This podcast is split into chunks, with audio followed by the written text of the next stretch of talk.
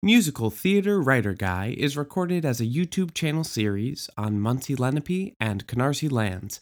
The audio from each episode is also released here in podcast form.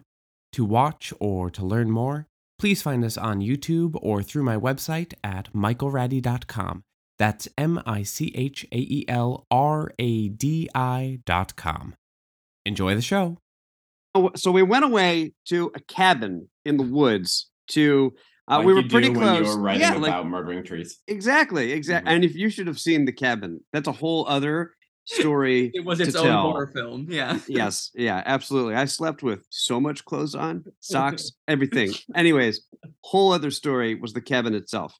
But every evening when we were done with our writing duties for the day, uh, we would sit about and Charlie would have jokes that he'd want to punch up or get a new take on at least. And so what we would do though is we would each take turns, as we- I had just said before, being the arbiter. So one person would be the arbiter and and set up set up the joke, and then the two others would write possible punchlines, and then the arbiter would choose which one of the two makes it. And we would just keep going in a circle who the arbiter is, and it was very very fun. Uh, what I remember of it, anyways. hey everybody, and welcome back to a special edition of Writer Real Talk with uh, three other writers in the room. My very good friends Patrick Spencer, Anthony DeAngelis, and Charlie O'Leary, who have a show, I guess, coming up. This little thing called Axmas. Maybe you've heard of it on the channel before in one of the interviews with Charlie or with Patrick. But I've gathered them together so we can learn all about it and the process, because it's a very cool process that they went through in putting the show together, which is happening when, fellas? The, December first through 18th. Sorry. December 1st through 18th. So excited. Um, so quickly for for all of us out there, because maybe you don't know these faces yet, uh, could each of you quickly just introduce yourself a little bit, how you identify as an artist, and what hats you might be wearing on the Axmas project? Uh, we'll start with you, Patrick. Awesome. Uh, hey everybody. I'm Patrick, he, him, and I use uh I, I I do all sorts of like lyrical things was my main focus on this program. I did a couple of musical things, I did a couple of book things, but the main hat I wore was the lyrical hat. Uh Charlie, tell us about yourself. Yeah, uh, I'm Charlie O'Leary. I use he, him pronouns. I'm a playwright. Uh, I live in Iowa City, where I just finished my uh, MFA in playwriting at the University of Iowa. And uh, yeah, I wrote the book for this uh, show. I met uh, these two folks as a, as a lyricist in the BMI workshop. I do write lyrics as well, but I uh, on this was primarily working on the uh, on the book. And hi, y'all. Anthony DeAngelis here. He, him, and I, you know, if you can use the process of elimination here, did primarily music stuff. However, we all dabbled in each other's business a little bit here and there. but yeah, music music department is my primary hat on this adventure. Wonderful and lovely. And we'll get into where y'all crossed over a little bit a little later on. But um uh, so first and foremost, Axmas. If you could uh quickly describe what this show is slash what it's about for everyone, I think that'd be great because uh I don't know how I would describe it personally, except for it's a blast. So whoever wants not- to take it away. It's not your feel like all different- holiday oh. show. yes. No, go ahead, Charlie. No, no, I feel like we all have really different answers to this. Maybe I feel like I've been using sort of like I, I have like a one-liner like pitch now Ooh, um, that I've been like, um, which is an Xmas story is a musical parody of 1980s slashers movies uh, set on a Christmas tree farm and told from the perspective of the trees. Um, That's very succinct. That's very good. thank you, uh, but it doesn't tell you anything about the plot, so or the characters or sort of like you know, and so you know, value in all things. Um, what you guys describe? I mean, I feel like how do you guys describe the show?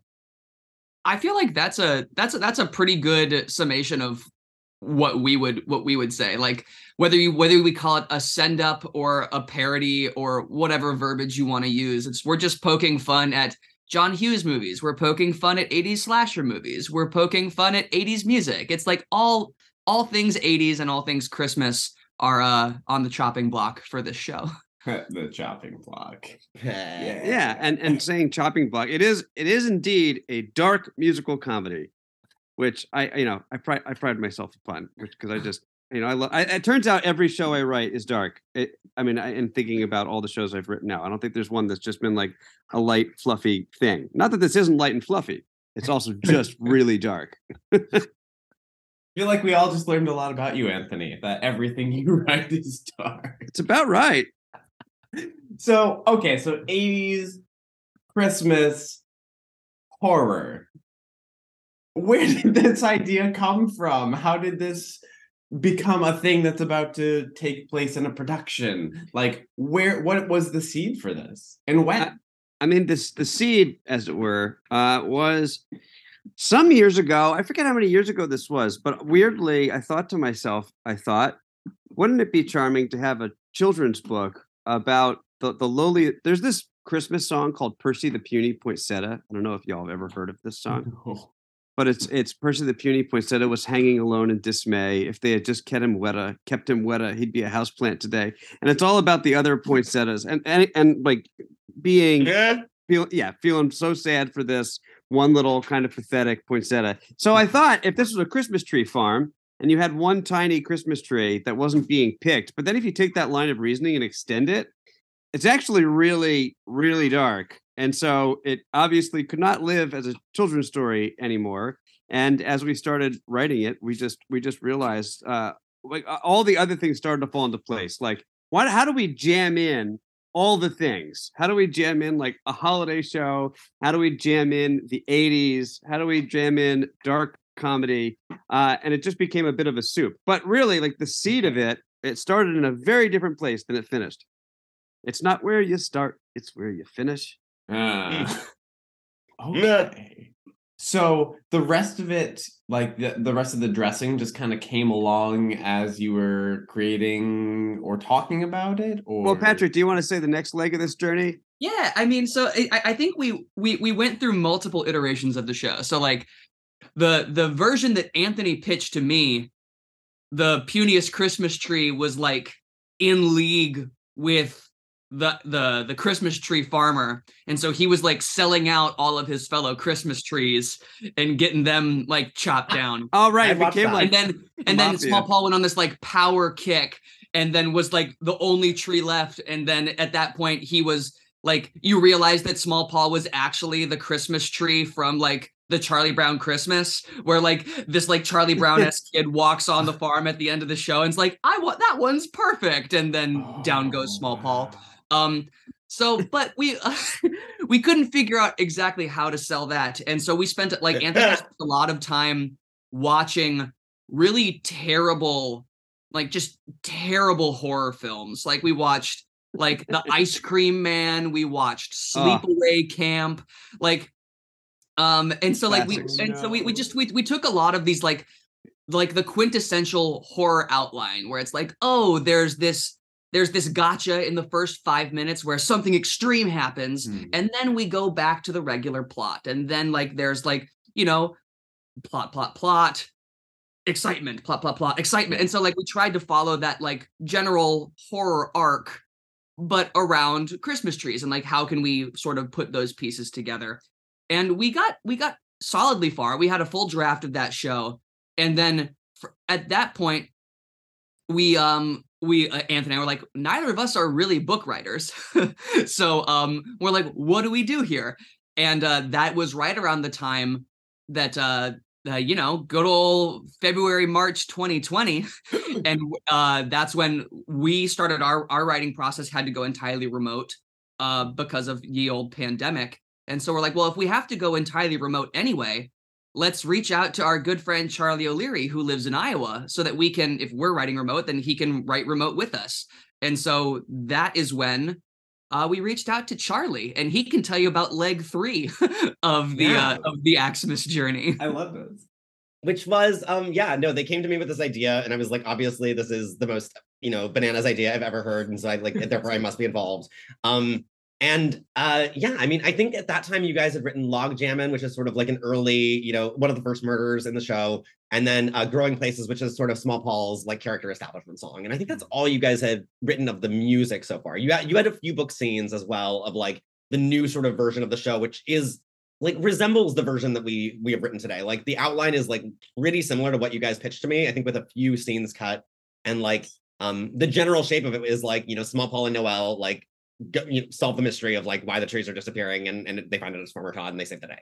Um and like that is still roughly what happens. Oh sorry spoiler alert. Um uh i feel like that sort of gets whatever um but small paul in that version was sort of like he was like a little cartman like sort of south parky uh little like jerk. And like the characters were Mm. sort of very different people then. And i think it you guys are talking about the show being dark and i actually think the show is like pretty sweet and like especially in its like current iteration. Um and so i yeah it's funny i'm like oh i wonder how much like that darkness and that sweetness is like us pulling against each other throughout this process which is great um so yeah they pitched this to me in like may uh with a few songs i came on board and like we started meeting just once a week and i would uh, we would talk about what we were doing next. I would like write, you know, a sort of word vomit version of the book scene in my bathtub that morning. Um, you know, sort of in a in a fit of desperation. And I don't think I hope none of that text has made it into the show.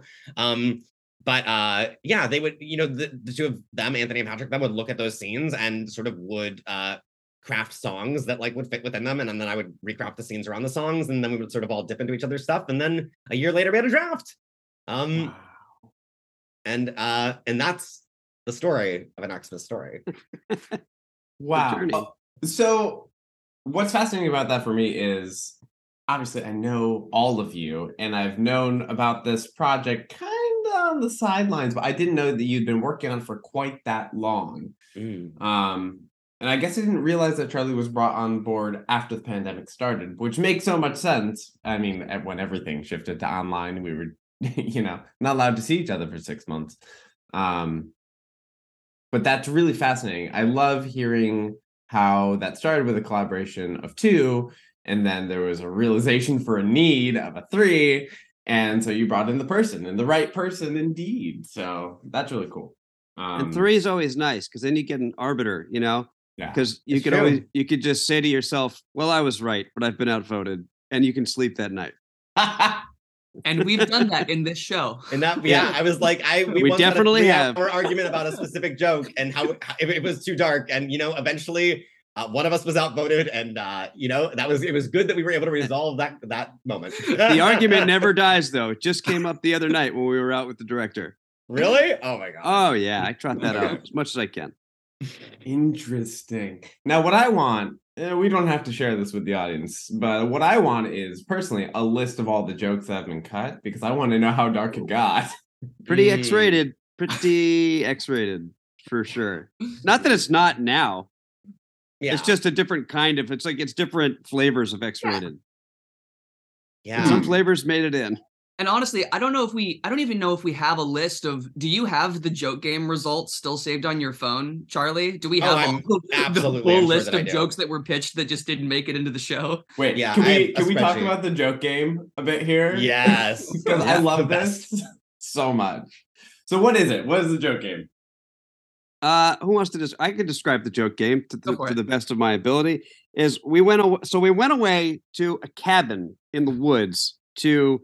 Uh, we were pretty close. You were writing yeah, about like murdering trees. exactly, exactly. Mhm. And if you should have seen the cabin, that's a whole other story. It was its own tell. horror film. Yeah. yes, yeah, absolutely. I slept with so much clothes on, socks, everything. Anyways, whole other story was the cabin itself.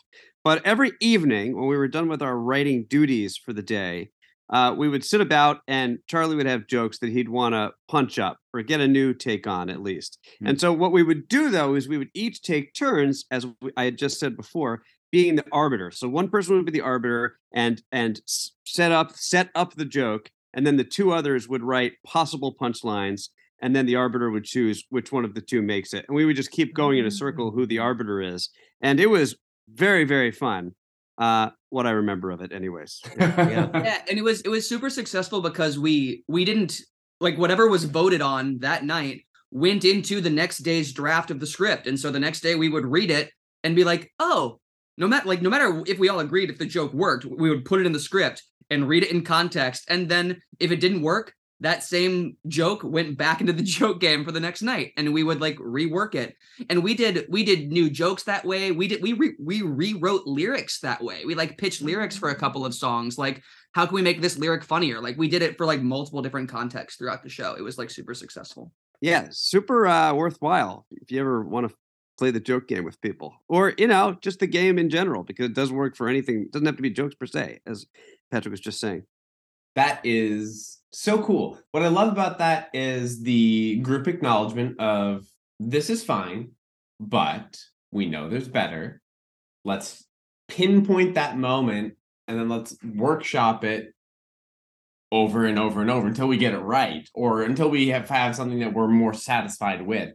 That is so useful. Yeah, it really Nice. was.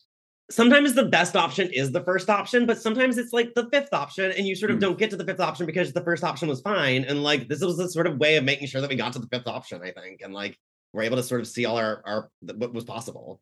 Um, yeah, there's there's some jokes I feel like from that game that I'm like, oh, I'm sad that didn't make it in, but also like they were. I think that everything that like is in the show right now is like right for that moment in the show, and like sometimes you know a joke is just that yeah the jokes that got cut just because like it was not the right like flow or rhythm uh in the moment or like you know it just like made the scene a half beat too long like uh i will miss those jokes the most but that's okay well, we'll publish the joke game results one day. that'd be great i would love that in in your memoir anthologies, which for which I'm very excited. I can't wait. sort for of like a two book collection it'll be called finishing the i don't know Joke. finishing the joke. There we go. Thank you. See Perfect. workshop workshop. This is a collaboration. There it is. um, okay, so you utilized um, bad horror movies and generally uh, have come together and workshop things, but how how did you come to the the types of um sounds and tropes that get used in this show. Because i saw a reading of this this was wait this was last december yeah? Yeah. oh my god a year y'all. Um and i loved how ridiculously over the top 80s it sounded. There's just some something delightfully nostalgic about it while also just being really freaking funny and um, I remember thinking to myself, like, how did they how did they pinpoint these sounds? And also the jokes are very on point. Like they're exactly what you want it to be for something that's parroting the entire idea of 80s, especially 80s like camp horror sort of idea. So how did you how did you find this? How where did it come from? I mean, mu- musically speaking, uh, you could go through the show, and, and I think almost, almost literally, you can go through the show and look at each song, and each song definitely has, if you're looking hard enough, the song that I ganked from the '80s. Like almost, almost certainly. Like Log Jam was one of the first things I wrote, but the reason that I, I was so desperate to write that song was because weirdly during the summer of 2020 I went way down a hair metal hair metal rabbit hole and I got deep into hair metal. I was like, you know, like I went home to hang out with mom and dad for a few weeks. I became one of those dudes that works out with the garage door open, you know? Like You I'm there- became an 80s film, yes, and like I'm there listening to like Motley. Crue. like eh high-waisted jeans and, and crop Oh tops. yeah, of course, don't tell me. of course. And you gotta like you gotta have like the bench press like in the middle of the garage. Like that that was the look for me. And so like log jamming itself, I think is just I, I mean it's not it's not like perfect ripoffs. I do kind of just taking the sound world of these songs, but it, they are jumping off points. And I think log jammed is probably Girls, Girls, Girls by Motley Crue.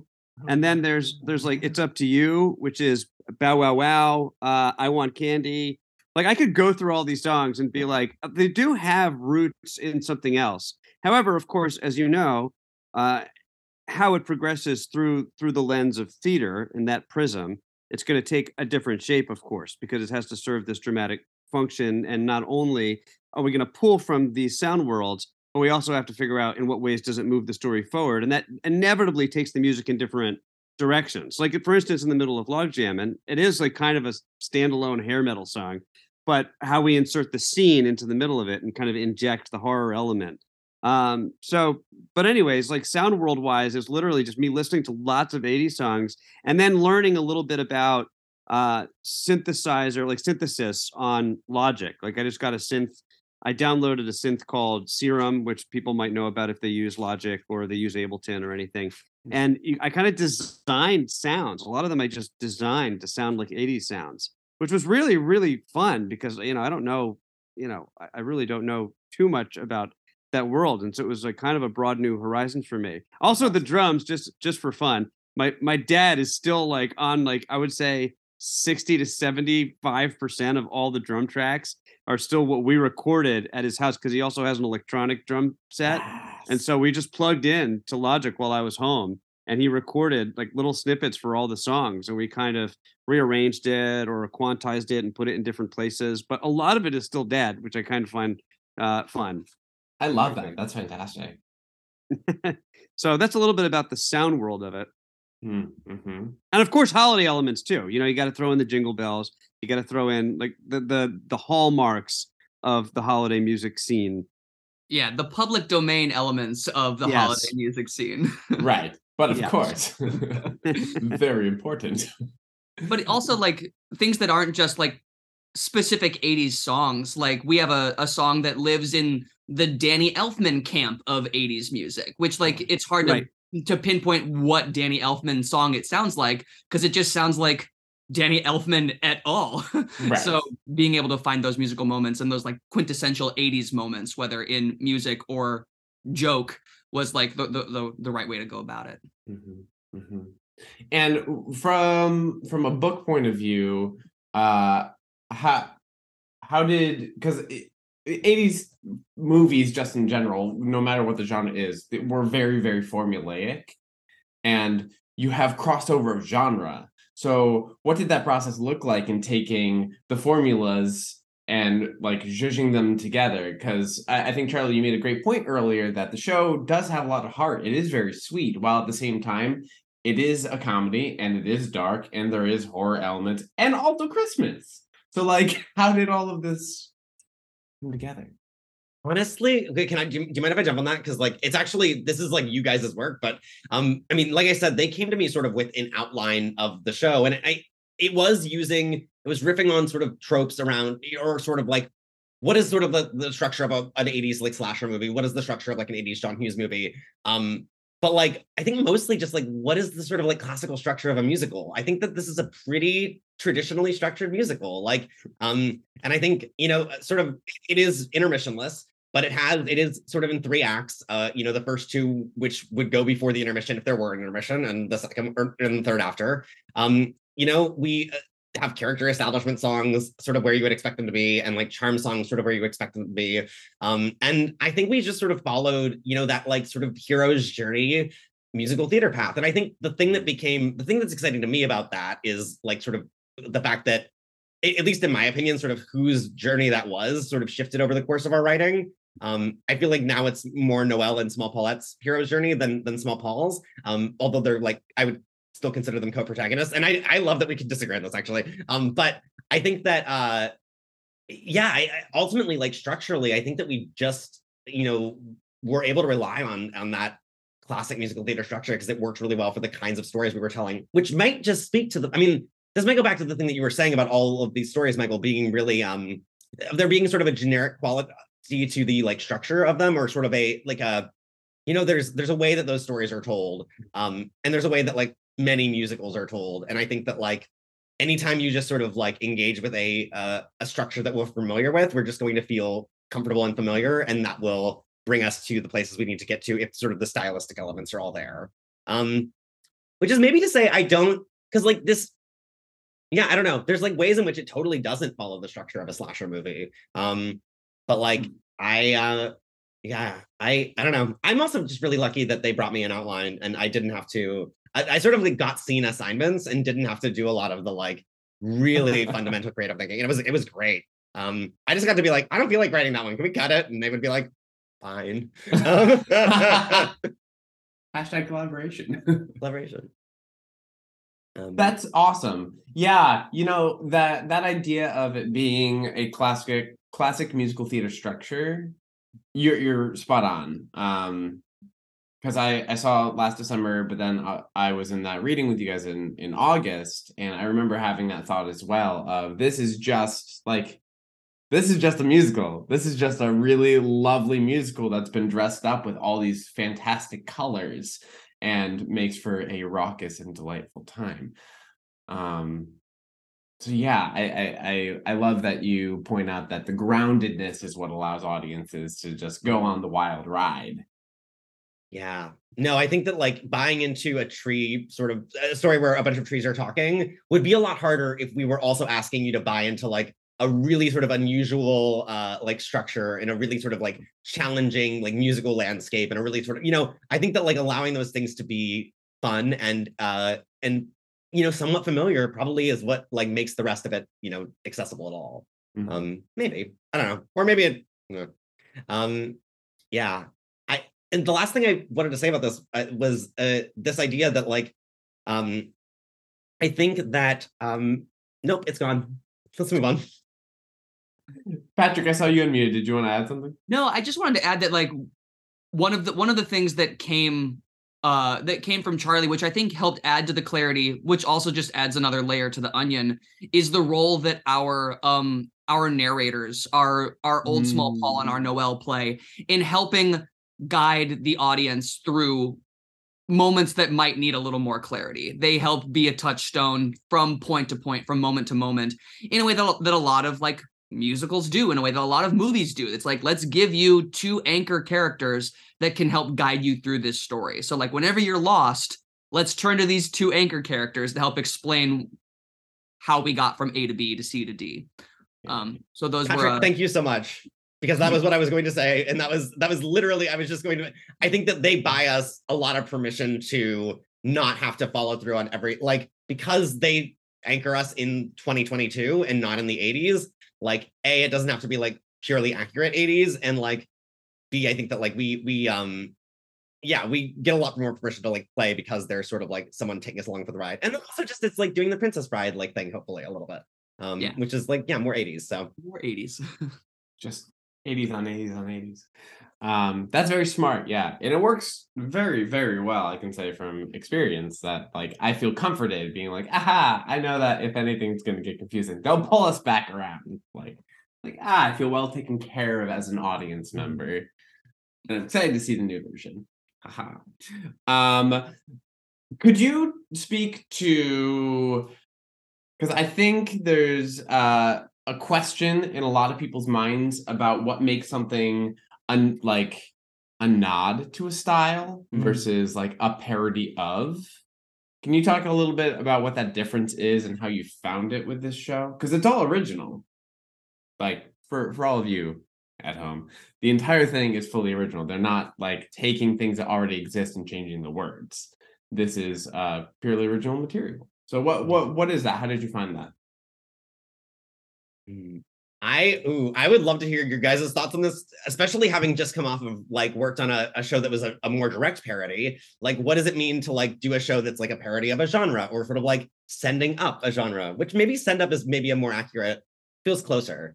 yeah we're doing so like I. I i would say what we did or hmm, a, a lot of what we took from like approaching this material is like a, a lot of the the send up of it came in sort of like outlining moments like figuring out Mm. like like if we start from from a structure standpoint we sort of grabbed ridiculous moments from other movies and like how can we how can we like take what like take what we want from these other projects and combine them into one thing like creating this sort of like melting pot structure um and then i think when it came to like sending up those tropes i think a lot of the we, we like we just created a list of like 80s jokes 80s references that we're just like all right where over the course of this outline over the course of this script does it make make sense to throw a baby jessica in the well reference where does it make sense to throw in a challenger reference where does it make sense to throw in a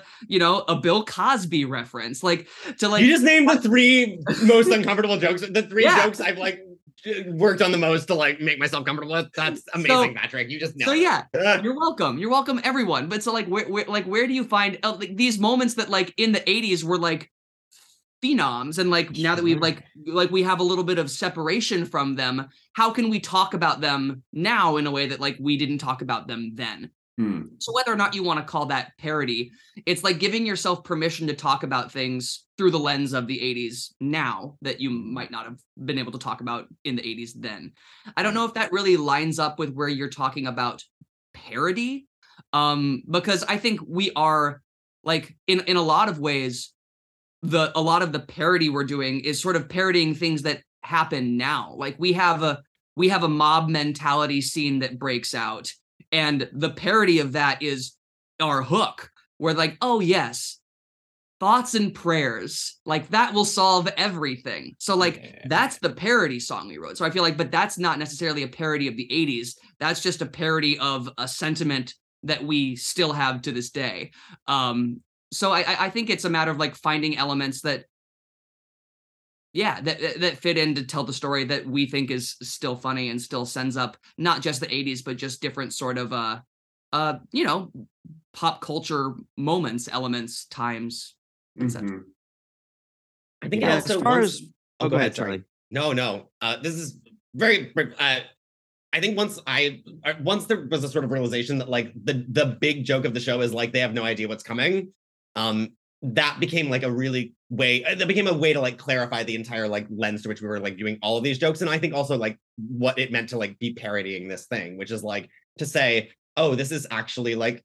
a it is ignorant in ways that it like is going to become aware of in a really brutal way very soon. Um, anyway, yeah, Anthony. Yeah, uh, yeah. It, it, it it's interesting because it, it is kind of like we're we're not parodied parodying per se like one specific thing like eh, like as opposed to as you referenced that Patrick and I just came off of writing like an actual parody Mhm. of a property, which is its own whole particular can of worms that I don't know that I understand for sure still at this point. But what was beautiful about Axmas, and what I think is always going to be beautiful in anything that I try to write, is that we are creating something that's completely original, but it's more mm-hmm. kind of a collage or, or bricolage of things that we're just kind of collecting around Yeah. around around themes of Christmas or themes of the 80s. So there's lots of ways to kind of incorporate different like mini send ups, but the whole thing itself is not it is not a particular parody. It's kind of but it's interesting. It's an interesting question because I'm not I haven't really been thinking of it in that way, but there certainly are like tons of moments you can point to that are. Yeah. The whole Yeah. log jamming scene, like it's the trope Totally, of like if you have sex in a horror movie, you will be the first to die, and like that. Yeah, it just like plays that out. Yeah, but It's parody exactly. because it's trees. Yep. Yeah, you know, uh, it is interesting because we think about parody as being like take a a property that Mhm. exists and put a twist on it. But what you did is this is not a property that exists. You created this property, but then you pulled from all these things that do exist, and some some of the the jokes are more referential, like "Oh, you sweet sweet summer children, you don't know what's coming," and then other things are just like "Oh, I recognize that because I've seen that in a thousand eighties films," you know. Um, and I think that's smart. What you guys did was very very smart because again, we recognize all of what you've put into this while still being like, I don't know where the story's going. Like, okay, here we go. um, it's fun because I like people like there. I mean, to this day, there's still this huge, huge uprise of like 80s nostalgia. People still want to live and love the 80s.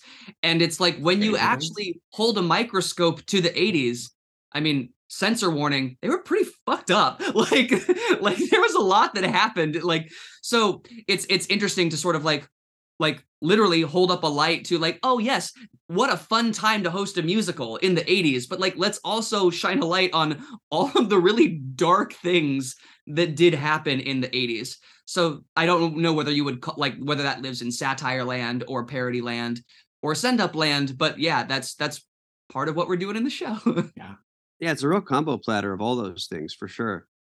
Yeah. Was it And you, guys- Anthony, that talked early on about like the 80s as like the last decade and sort of like the 90s was like the 80s part two and the 2000s was like the 80s part three and just sort of like we're just experiencing the consequences and sort of repeating the same thing like this like capitalist sort of like nightmare over and over. like, Yeah, to I- the nth I think- Yeah, I think that's the kind of one of the things that first interested me was just kind of how it's you know, history has become a bit of an Ouroboros. It seems like just eating its own Mm. tail over and over again, and feel like we haven't we haven't really like I think about this a lot with music, how the 50s to the 60s to the 70s, though of course it's not like it's not like here is this style and then it absolutely changes. It is it is gray and it is process oriented. But I still I think I would argue that post 80s into, into the 90s and beyond, it, we've gotten more and more prone toward just kind of repeating or mm. rehashing or recreating sounds that have come before and aren't so much kind of creating some like things entirely new or entirely new you know some symbolic orders to build music on or build any kind of art on. And so it is a theme that i was thinking about a lot when we got into this like that's not uh but you know but how that how that cashed out. I mean this is still like a frothy dark comedy. It's not like we're focusing on that but it's one of the interests uh, for sure of that time for me. Yeah. Well, I think speaking as someone who has consumed the material, um, I was both surprised and delighted by how much the piece made me think. Hmm. Like even sitting there watching ridiculous things happen on stage with some excellent jokes that were making me belly laugh. I was like, oh, oh, why is this still today? like where where did we go wrong? How how is this so applicable to the 80s and yet so applicable to literally right now? Um which i, I think is just uh, a testament to what you guys have created and the thought that you did bring to it. You you, brought thought and care. And um like i don't feel preached at. I just feel like okay this will stick with me for a hot sec. I'm gonna Mhm. think about this know? I wonder how much of that is just like inevitable that like even if we tried to avoid doing that or like any sort of like messaging or sort of like saying anything at all, like it was just we were writing a show during the pandemic and like we all have opinions on things. Like it was just it, it was going to happen. Mm. Yeah. Anyway, It's a good question. Um, all right, so talk to me about your collaboration process because all three of you now have said you've had your hands in other things other than the thing that you're labeled on the script as being. So, uh, how how does that work? Where where were contributions made, and and what did that look like? Well, some of it, I, mean, for me, anyways, is just vestigial. Uh, Be, being that Patrick and I kind of, you know, when we started this whole thing, it was just Patrick and I meeting once a week. We'd go to a bar and we'd talk about, okay, we've got this idea. Then we started to create this outline. And then once the pandemic really started taking shape, then we started really actually writing some of the book scenes as well. We wrote a couple of the songs. So some of it is just kind of trickled down because it's not, you know, uh, of Like course, the lion's share by yeah, yes, like like, like economics, yes.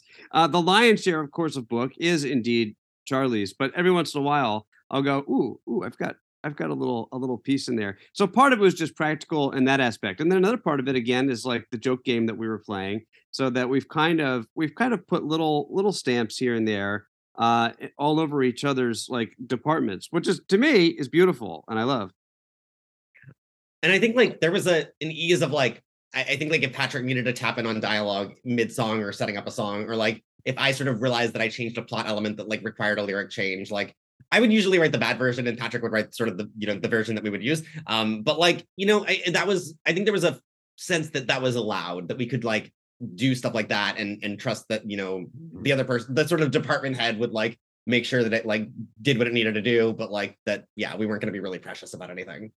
Yeah, we each had our own sort of wheelhouse that we sort of yeah department head like like Charlie put it, but yeah, it like j- joke game allowed all of us to like pitch jokes to pitch different book elements. I know that like when Anthony and I were in the songwriting process, sometimes like we we wrote most of the show in Logic, so we would just like write like Anthony would be like, here's the beat, here's like how everything looks. Sometimes there'd be a melody sometimes there wouldn't be. So like a lot of times i would set lyrics to exactly what anthony wrote. Other times there would just be a groove and he'd be like go to town so i could like i could play around with like writing a couple of melody pitches at the end of the day though i would give anthony a pitch and as music head he would say cool yeah let's use that or i'm going to do a variation on that and like make it my own but that I, I, think allows for all of us to take a little bit of ownership over many different elements. Like there, there are lyrics that Anthony wrote, there are lyrics that Charlie wrote, there are lyrics that I wrote. There's some musical elements that I wrote, most of the music elements Anthony wrote. Like and a couple of bit of like book that like all of us had to say in. So it, it's nice that we can all feel a little bit of ownership over most of the show together, which is really cool. Yeah, and it's a real blend. It's like, you know, it's like when you write something on a piece of paper and then you erase it, but write something right over the top of it. Then yeah. you do that over and over again. What's the, there's a name for that. There's like a fancy name for that. But that's like kind of what it is. And then suddenly you've just got bits and pieces kind of baked in. Mm. I love that. There's oh, the puppy. Um, there's a a beauty in in the fact that the three of you were so comfortable with one another and going into the process where you could do that because I know that there are a lot of writers out there who are scared of a collaborative process like that because it feels like you're giving up your control, you're giving up your ownership over certain things. But it sounds like you, the three of you found a really lovely balance between, hey, let's experiment and play, and let's do what's necessary for the piece, and also here's the person who has final say. I think that's great. That's unique and delightful. yeah, yeah, it worked out. I mean, it worked out very well, and it's been it's been a joy, such a joy to write it. Uh, but also, it, it helps though. It, it, it helps like I don't know, my my personal thinking on anything I write is always like, oh, this is all just garbage, it, and it's and, and if and hopefully somebody else likes it. But it makes me, I don't know, I I never mind if somebody's like, can we redo this? Uh, it's it's rare that I get really overly precious about that because I always think it's kind of fun to just do a new take and write something else. Like any mm-hmm. excuse to write write write something new is great, and so being in a in a I don't know, being in a good collaboration often I think it it it inspires the ability to do that in me even more, which has just been great. Yeah, especially when you have people who are comfortable working just like figuring out how to make a song work. We have one song that we've in this show that we've rewritten at least 7 times now. Like whether it's lyric changes, book changes getting into it, like reshaping a verse. There's another uh, there's a bingo song that we like we've been trying to cut for at least a year and it just keeps like like it keeps sneaking its way back into the show. So like it's like I, and i think a lot of that is because we're all comfortable figuring out ways of like how can we make each other's work better? And mm. at the end of the day like that's what that's what the show is is like no, nobody's being precious because we know everybody's just trying to make everybody else's work better for the sake of the show. Yeah. Ah i love that so much. Also i love all of you so like my heart is swelling three times. Um so, can we talk a little bit about the current uh, thing that is in rehearsal that's about to be on the stage in, you know, a few weeks? Um, what what uh, is this process for you right now in putting up the show, especially because Charlie is still not in New York at this moment? Um, and also, can you talk to us a little bit about your your cast and creative team? Yeah. I'm gonna let you guys take it because I'm in Iowa and uh, I love everyone who's on our team, uh, but I don't get to see them as much as you do. Yeah, yeah. Go. Do you want to? You want to take this, Patrick?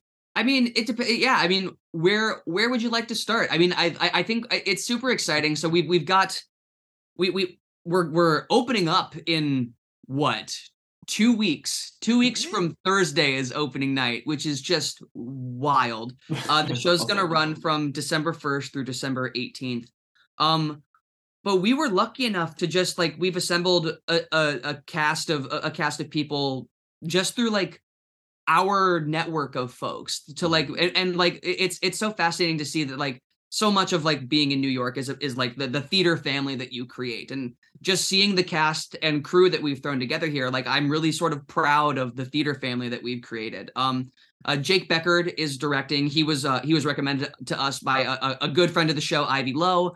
Uh, but then with Jake, uh, we were introduced to uh, McKenna Goodrich, who is like associate directing and, and choreographing the show. So being able to have both a director and an associate director and a choreographer, where the two of them can just get together and no matter who can be at rehearsal, they've like their collaboration is strong enough that like the there has always been a leader of the ship in the rehearsal room which is just awesome. And then to see this, like we've got this this amazing blend of like of like we've got Broadway caliber talents in the show. Like Carissa Bertles is like the Carissa Bertles. Like love me some Carissa. Um, and then we've got we've we've got uh, but we also have some uh so, some younger talent on the show, like uh Jesse Joaca, who is uh from from Arizona, who we we were only privileged to to get a chance to work with because of McKenna. So it's like, oh, like we like Mm. we have this connection to this, we we get other connections to this. Um, I can I can give a, a whole rundown of the cast. Like we like luckily like we're lucky enough to work with Curry Whitmer as um as our old small Paul. We get to work, yeah, like I said, with Jesse Joaca as as our small Paulette. Uh, Angelo McDonough, who I've had the privilege of working with like multi on multiple shows. He's coming back to work with us again as small Paul. Um, Richard LaFleur, who I worked with like 10 years ago in Summerstock, is is joining us as like our, our Buck and Chuck track on this show. We were introduced through McKenna again to uh, Lucy Rossi, who's going to be covering. Uh, she's like our Fern Patrice. So Richard and Lucy cover essentially like all of our bully trees who are working. like they play multiple different trees. Uh, we've got Ben Schrager, who we were only lucky enough to meet because of our connection with Jake, the director. So like this is more just like more worlds combining. Uh, Anthony and I, uh, we we worked on a, a, a, ren- uh, saw the musical. Shout out to Saw the musical, but we um we saw R.J. Christian in auditions for Saw, and we're like he was incredible. Let's bring him in to work on this show.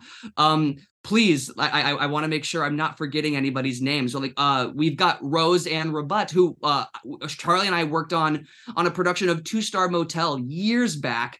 Uh, brought her in for the reading and then brought her back onto this show. Uh, Mark Munoz is another one who's in our ensemble that we met through McKenna, and we got to bring him into the show. Um, I, I think I And then think there's I, Kelly, Kelly Whitley, who's uh, uh, Kelly, who's a dear friend, uh, but going back like years, and I, I, and, I, and of course, I met her through another songwriting team I work with, of Kristen Pizzina and Jess Pensius. And Kelly and Kristen are like old friends. I knew she did a lot of improv comedy, and I just and I just love her. So, uh, so she came on board as well. And then uh, also our music director Sa- Sarah uh, Linger, who we met through Saw because she happened to be music directing Saw. We loved her work, and she was brought over here. And then also the person that's helping me do the tracks for this also did Saw, but also orchestrated and did tracks for Prince's New Pet named Zach Hansen. He's been fantastic. So it's kind of fun how I don't know. It's like a glacier. I feel like theater. It's like you you just like pick you pick people up along the way as as you kind of creep forward, which is the best, and it just or, becomes or, or a the bit blog. of a family. You know, if we're going yeah. horror film wise, we're just like Yeah, or the blogging blog. our way. We're picking up more people.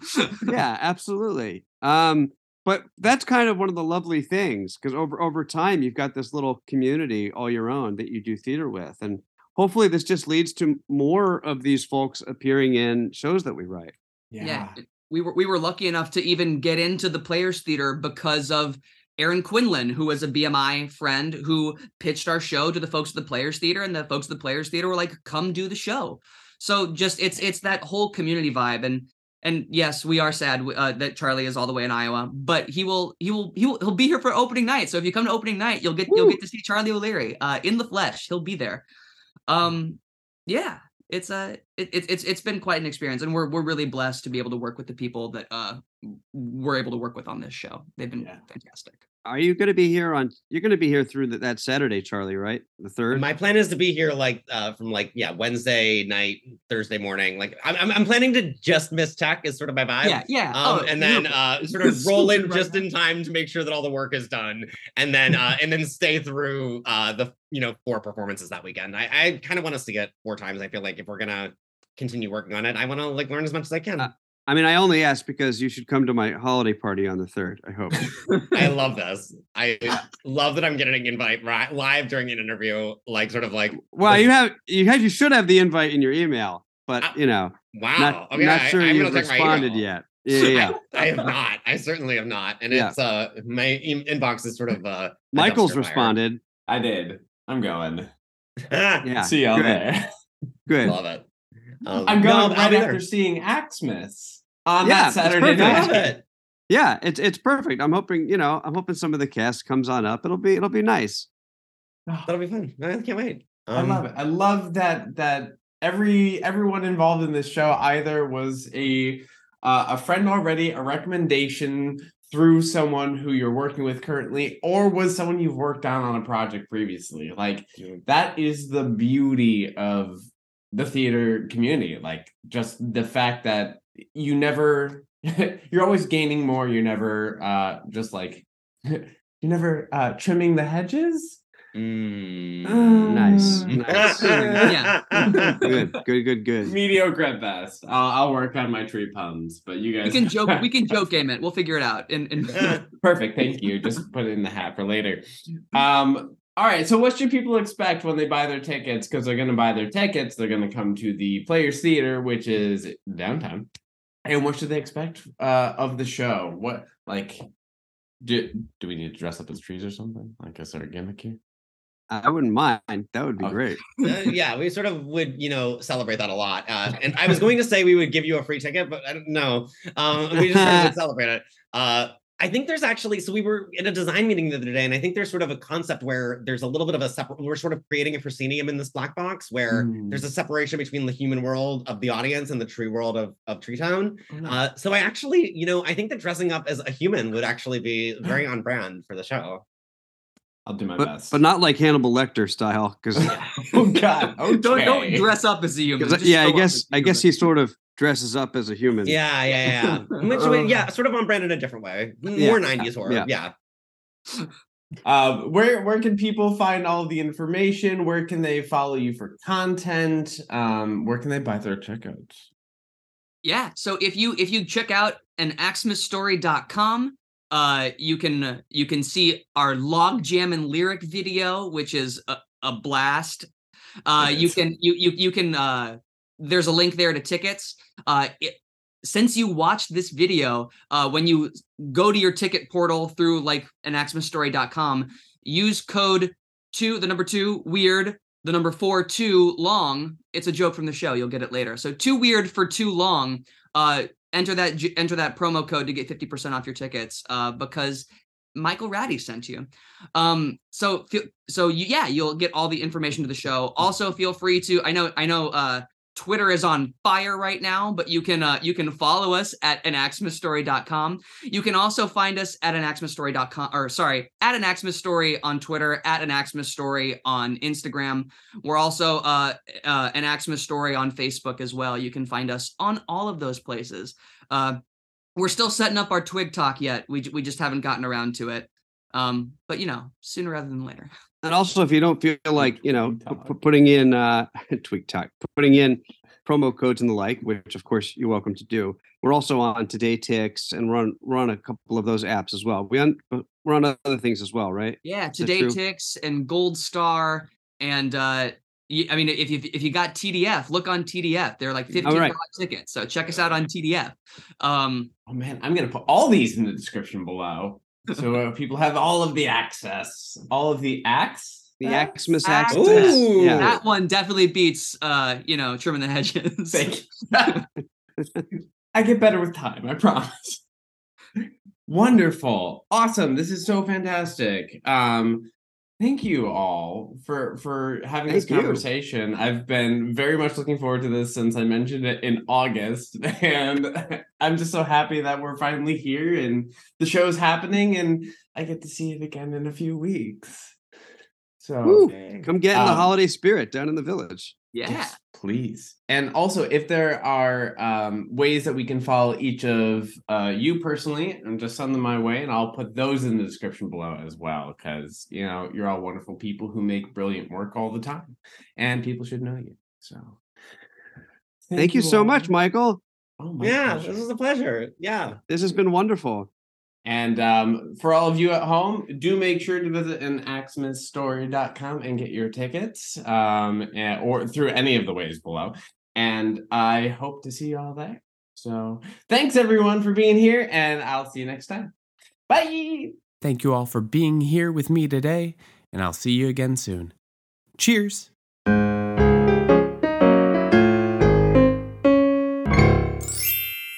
Thank you for listening to Musical Theater Writer Guy, available wherever you get your podcasts. If you enjoyed this episode, please make sure to rate and review this show as it really helps others to discover what you already know. And please do share this show far and wide so we may all become an even closer musical theater community.